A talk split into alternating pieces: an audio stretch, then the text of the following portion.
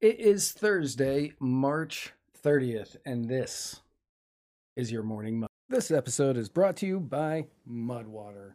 Mudwater is a coffee alternative as well as the most aptly named sponsor for this show ever, with one seventh of the caffeine as a regular cup of coffee. It's made with masala chai, cacao, mushrooms, turmeric, sea salt, cinnamon, and that is it. And I know what you're thinking, Matt. You are somebody who loves caffeine. Why would you be hawking for a company that is advertising less caffeine? And that's because it worked. It's true. I love caffeine. I used to drink two energy drinks a day, and now I might have one a week. All thanks to Mudwater. If you or someone you love might want to make the switch to Mudwater, all you have to do is head on over to muddiedwatersoffreedom.com slash mud to make the switch today.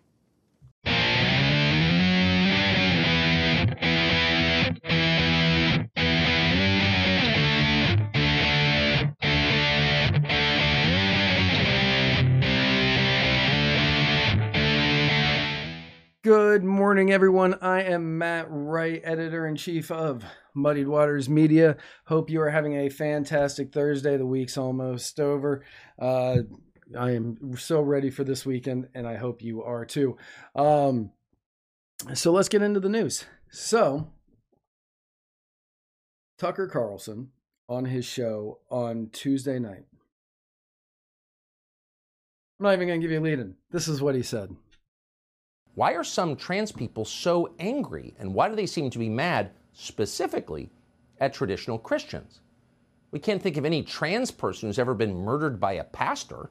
As far as we know, that has never happened. So it's not an actual threat of violence from Christians that's inspiring some trans people to buy AR 15s. No, it's, it's got to be more fundamental than that. And it is. The trans movement is the mirror image of Christianity, and therefore its natural enemy. In Christianity, the price of admission is admitting that you're not God. Christians openly concede that they have no real power over anything, and for that matter, very little personal virtue. They will tell you to your face that they are sinful and helpless and basically absurd. They're not embarrassed about any of this, they brag about it. That saved a wretch like me, goes the most famous Christian hymn ever written in English. The trans movement takes the opposite view. Trans ideology claims dominion over nature itself. We can change the identity we were born with, they will tell you with wild eyed certainty. Christians can never agree with this statement because these are powers they believe God alone possesses. That unwillingness to agree, that failure to acknowledge a trans person's dominion over nature, incites and enrages some in the trans community people who believe they're God can't stand to be reminded that they're not. So, Christianity and transgender orthodoxy are wholly incompatible theologies. They can never be reconciled. They are on a collision course with each other.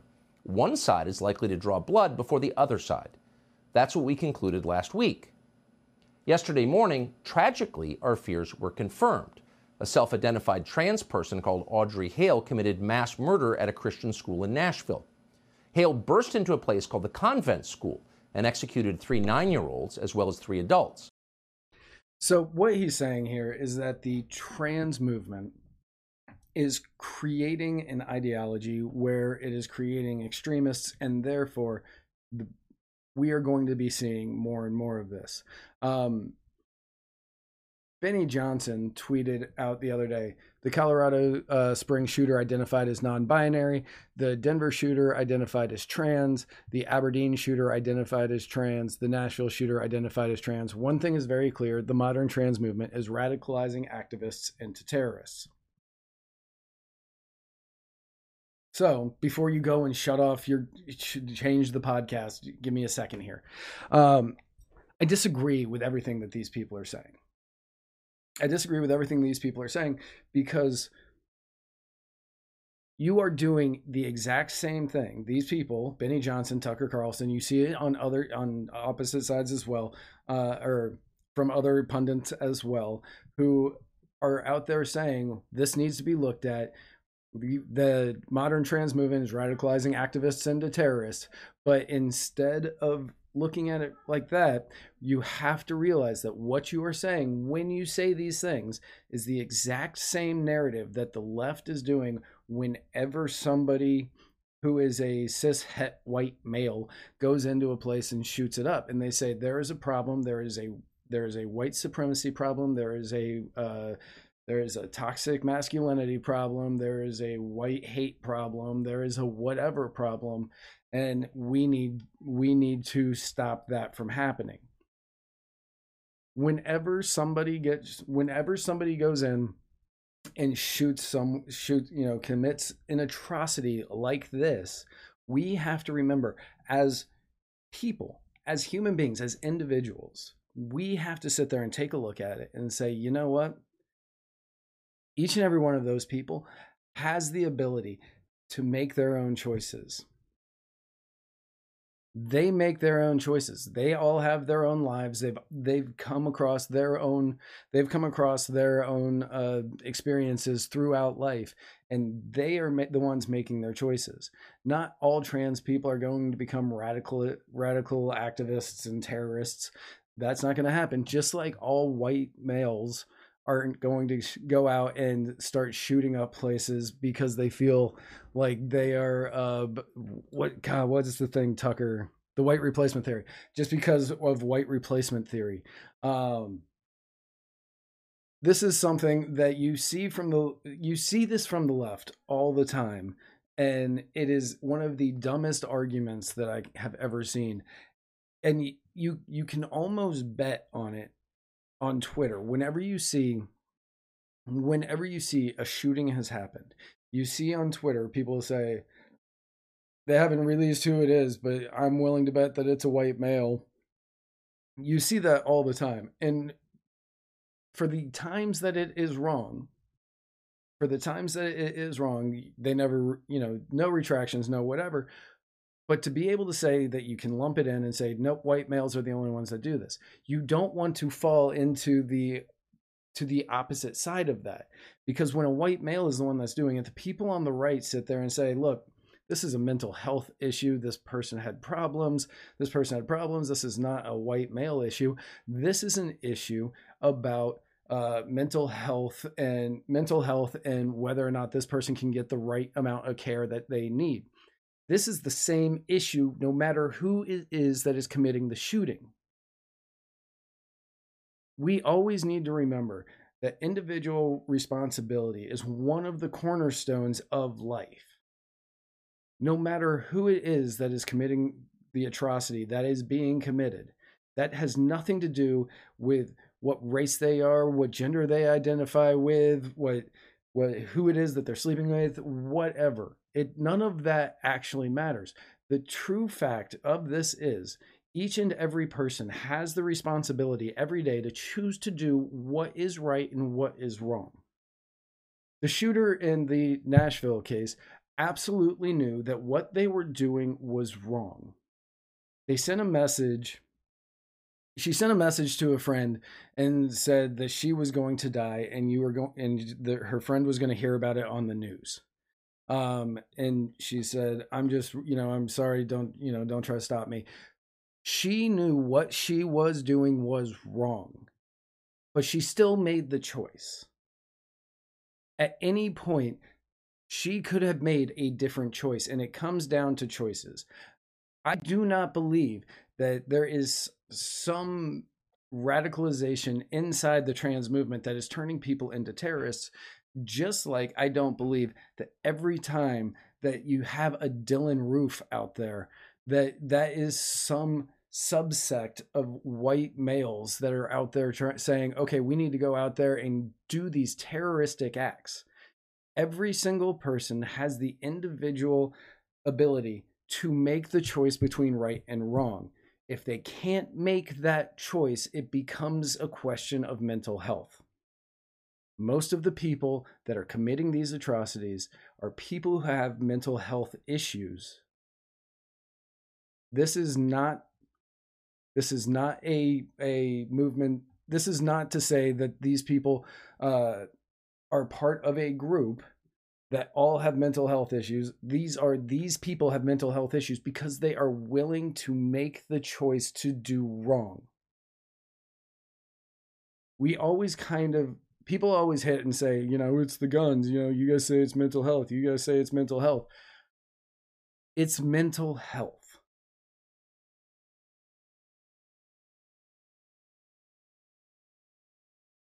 They will then use mental health to push red flag laws. But that's going to be a story on a different day because you can't use red flag laws on people who have mental health because you can't take away people's guns speak for crimes that they have not committed. Um, but we'll get into that later. Stick around after these commercials. We will be right back.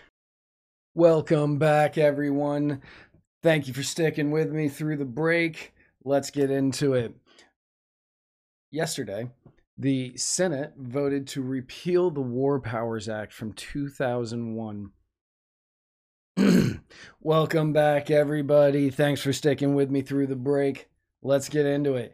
Yesterday, on Wednesday, the Senate voted to repeal the War Powers Act of 2002 and 1991 that gave power to the president to use military force in Iraq this has been it's been 21 years since we passed since Congress uh, since Congress and the Senate passed this basically giving the power of whether or not to declare war to the presidency.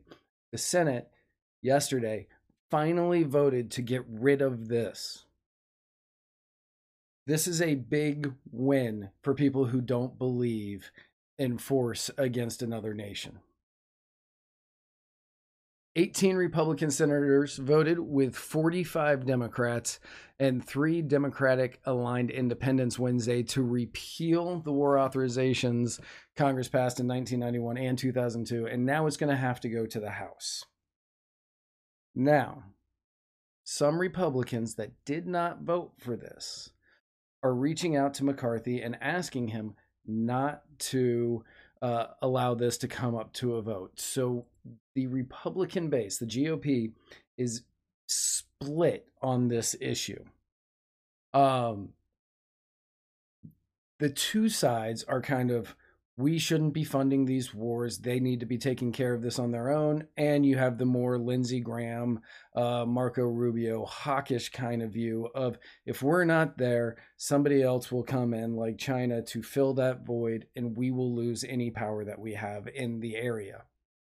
Rand Paul says the battle is really within the Republican Party, and I think the majority of Republican voters are for less intervention and less spending overseas, which he's right. The majority of people, I don't care which side of the aisle you're on, are for less intervention overseas. Now, Paul thinks that the majority of Senate Republicans who voted against repealing the military authorization and who support funding the war in Ukraine are out of step with GOP voters. And I would agree. I know that you see polls out there saying that 70% of people think that we should be sending money to Ukraine, but I don't think that the majority of GOP voters believe this. I don't think that the majority of libertarian voters believe this. I think that the people who think that we should be sending money over to Ukraine mainly reside on the left and Lindsey Graham. Uh, he went on to say, if you ask where the where's the caucus for continued funding or unlimited funding, so it seems for Ukraine, I think probably 60%, 70% of Republicans at home are not for that. And I would pro- I would roughly say that's probably true. Sixty percent, seventy percent of Republicans are not for that. I would say higher for libertarians, eighty percent, ninety percent, hundred percent. Uh, it's definitely not hundred percent because I've seen libertarians in support of this. I've actually heard anarchists that are in support of this. Um, with you can say that it's with good reason, but I don't. I don't. I don't believe so. So McCarthy is now stuck with which side of the party am I going to be taking on because if I put this up for a vote, the Democrats will vote for it and the GOP will be split, which will appear as though that the GOP is a fractured caucus, that they can't get it together to agree on a vote. This is a situation that I don't think that that will matter that won't matter in the long run because you'll be able to point to this and say, look, we don't think that the government should be spending this money in order to maintain uh, in order to maintain peace in a region that we aren't even in control of anymore. Plus, since we are saying we shouldn't be sending money to Ukraine, why are we sending money here? You have that as the backup. On the other side of the coin, you have it where the left is voting to send all of the money over to Ukraine while not but saying, okay, we shouldn't take it from here. You will be able to say, why don't they, why do they want to stop funding here but move it here? You're just giving the same power here. So it is not a principle thing.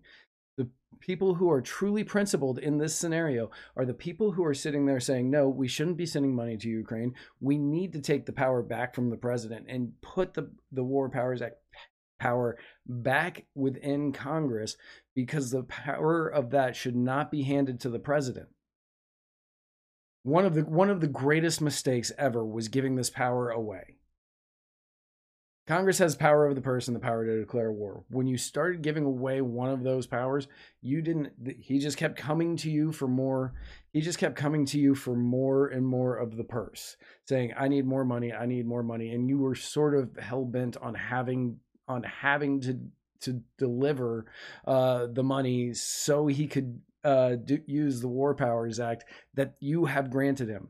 Instead, what you need to do is take that back, rein in the powers, stop giving the executive so much power so he has to come and ask you for these powers. Um, many people on the left are going to say that this is a big win for Schumer because it because he's finally ending the War Powers Act. But in the same breath of ending the War Powers Act, he will continue to say we need to send money to Ukraine because the Ukrainian people need to fight off this terrible despot that is trying to take over their region which is the exact same arguments that we were hearing back in 2001, 2002 about Saddam Hussein and Iraq. It is now just somebody else is the boogeyman over there. And I'm not saying that Saddam Hussein was a good guy, and I'm not saying Putin is a good guy, but this is what they're using in order to try to continue to fund the military industrial complex. And that comes at a cost to each and every taxpayer. The best way for us to do this is to stop funding the war in Ukraine and to pull back the power of war authorizations back to Congress and hold on to the strings of the purse the best way that you possibly can and stop giving in to every little whim that the executive branch asks for.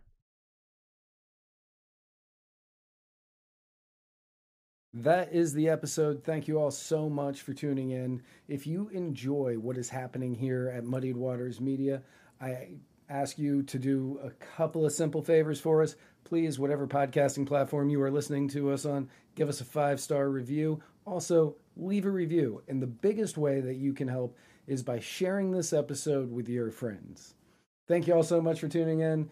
We will see you again very soon. And remember, where we're going, we don't need roads.